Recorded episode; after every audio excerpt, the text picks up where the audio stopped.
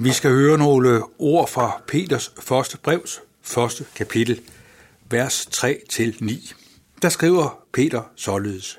Lovet være Gud, hvor Herres Jesu Kristi Far, som i sin store barmhjertighed har genfødt os til et levende håb ved Jesu Kristi opstandelse fra det døde, til en uforgængelig og ukrænkelig og uvæsentlig arv, der ligger gemt i himlen til jer, som af Guds magt ved troen bevares til en frelse, der holdes rede til at blive åbenbaret i den sidste tid. Der skal jeg juble skønt endnu en kort tid, hvis det, hvis det så skal være, må lide under prøvelser af mange slags, for at jeres tro, der er mere værd end det forgængelige guld, der dog prøves i ild, kan stå sin prøve og blive til pris og herlighed og ære, når Jesus Kristus åbenbares. Ham elsker I, uden at have set ham. Ham tror jeg på nu, uden at have set ham. Men I skal juble med en usigelig og forklaret glæde, når jeg kommer frem til troens mål, jeres sjæles frelse. De første ord, vi hørte, at lovet være Gud, hvor jeg Jesu Kristi Far, som, har gen, som i sin store barmhjertighed har genfødt os til et levende håb ved Jesu Kristi opstandelse fra de døde. Det er nogle af de ord, der er særdeles kendt, for de ord det bliver brugt ved hver dåb og hver bisættelse eller begravelse. Og det hænger sammen med, at disse ord, det er ligesom giver rammen om det at være kristen. Det at høre Gud til, er baseret på det fantastiske, at vi er genfødt til et levende håb ved Jesu Kristi opstandelse fra de døde. At det den nye virkelighed og den nye sammenhæng for lov til at leve i. At vi lever et nyt liv, vi er genfødt. Her handler det om noget, som er sket i vores liv. Ikke fordi vi har fortjent det, ikke fordi vi har besluttet os det, men fordi at vi er genfødt ved Jesus Kristus. Det er den fantastiske virkelighed, at det handler ikke om, hvor stærk og brændende vores tro er, men det handler om, at vi har et levende håb, fordi Jesus Kristus er opstået. Jesus, der døde og opstod for os, det er ham, der er garantien for, at vi får lov til at være og leve som Guds børn. Både i dette liv og i den evige herlighed. Det er derfor, at øh, Peter øh, begynder med denne lovprisning og denne taknemmelighed over Guds store øh, barmhjertighed. Et levende håb. Øh, når vi køber nogle lodsedler, så har vi et statistisk håb. Vi køber en lodseddel for at støtte et godt foretagende. Men vi har jo ikke en forventning om, at vi får gevinsten. For skulle vi være sikre på at få gevinsten, så skulle vi jo købe alle lovsætterne. og det ville jo ikke være den helt geniale investering. Her er der ikke tale om et teoretisk håb. Et håb, der måske under visse forhold bliver til virkelighed. Her er der tale om et levende håb, fordi Jesus Kristus lever. Derfor er det kristne håb et levende håb. Vi lever sammen med Jesus, genfødt af ham til et evigt liv. Det er den virkelighed, vi får lov til at leve i så har Peter også et aspekt. Han taler om en arv.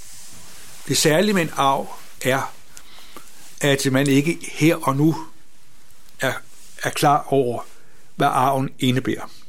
At få en arv, det er noget, der holder, hører fremtiden til. Det er noget, vi må se, se frem til og engang fatte virkeligheden af. Sådan er det også med det at høre Jesus til. At vi har en arv. Vi har et evigt liv, som vi får i eje, når vi forlader den jord. Når vi får frem til den evige herlighed, fordi vi tror på Jesus og er døbt til ham, så har vi altså en arv, som er evig. Øh, Peter siger, at den er uforgængelig, ukrænkelig og uvisnelig. Så her der øh, peger Peter altså på noget, som er øh, ligger sikkert, noget, som ikke bliver ændret noget, som ikke mister magt. Vi kender til, at, øh, at når man har en fin buket blomster, så vister den. Vi øh, kender også til, at, øh, at, øh, at noget af det, vi har, det må vi give slip på. Det er noget, der ruster op og forsvinder. Og vi kender også til, at noget, som er fuldkommet, Øh, alligevel er krænkeligt, er skrøbeligt og svagt. Sådan er det ikke med den arv. den arv, som øh, ligger øh, og venter på os, den øh, ligger gemt i himlene. Og det synes jeg, det er et godt perspektiv at tænke på, at her der handler det ikke om, hvad, hvad jeg sådan kan styre, og hvad jeg kan kontrollere, og hvad jeg kan bevare.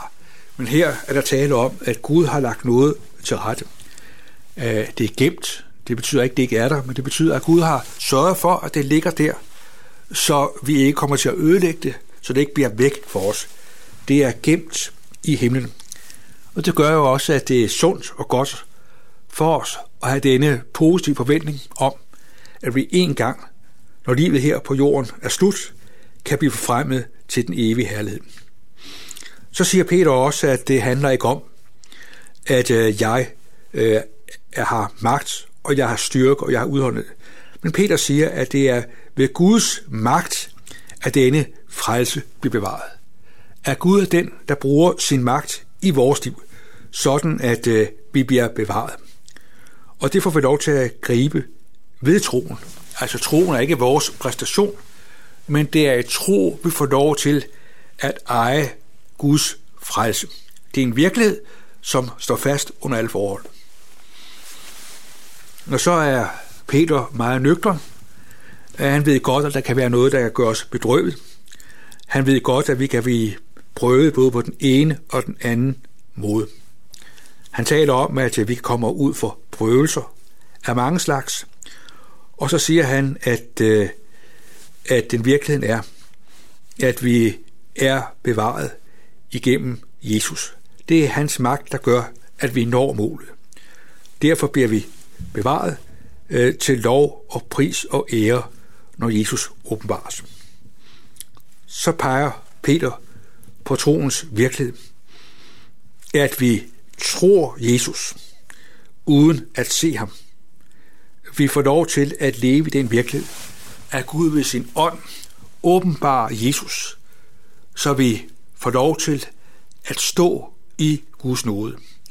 At vi får lov til at leve i glæde og taknemmelighed, også selvom vi ikke kan se Jesus.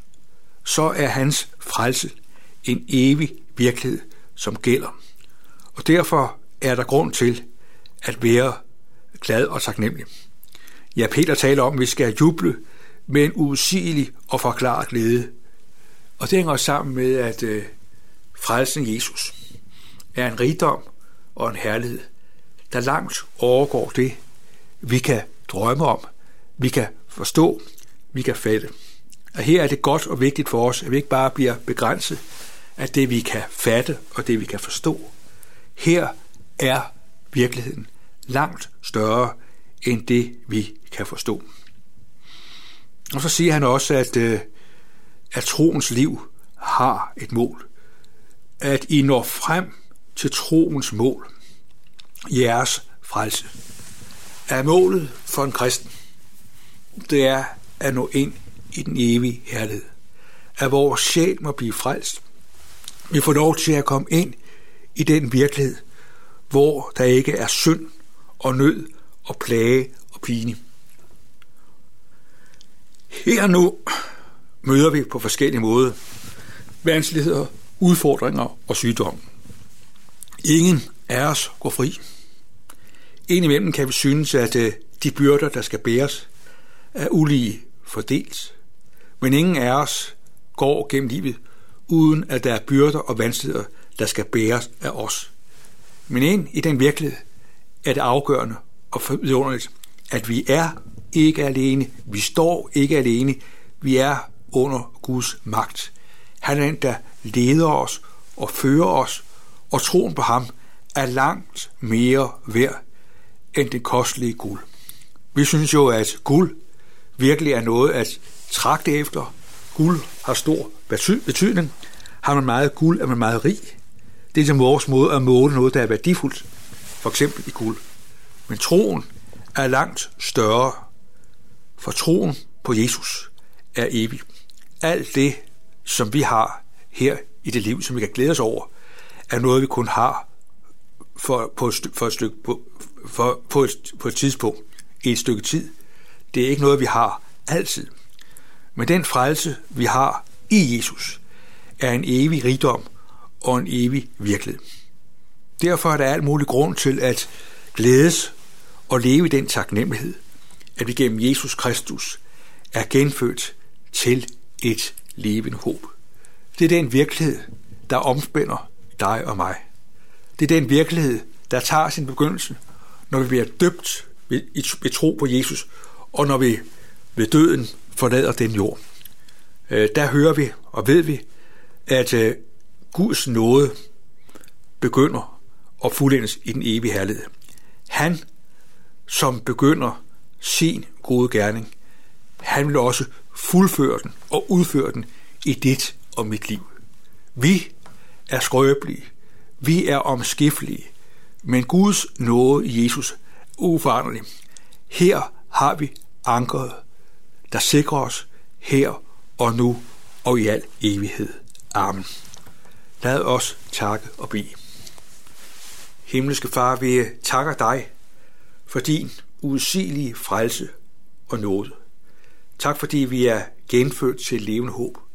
Og tak fordi du ved din magt bevarer os hos dig. Og så beder vi om, at du må være os nær.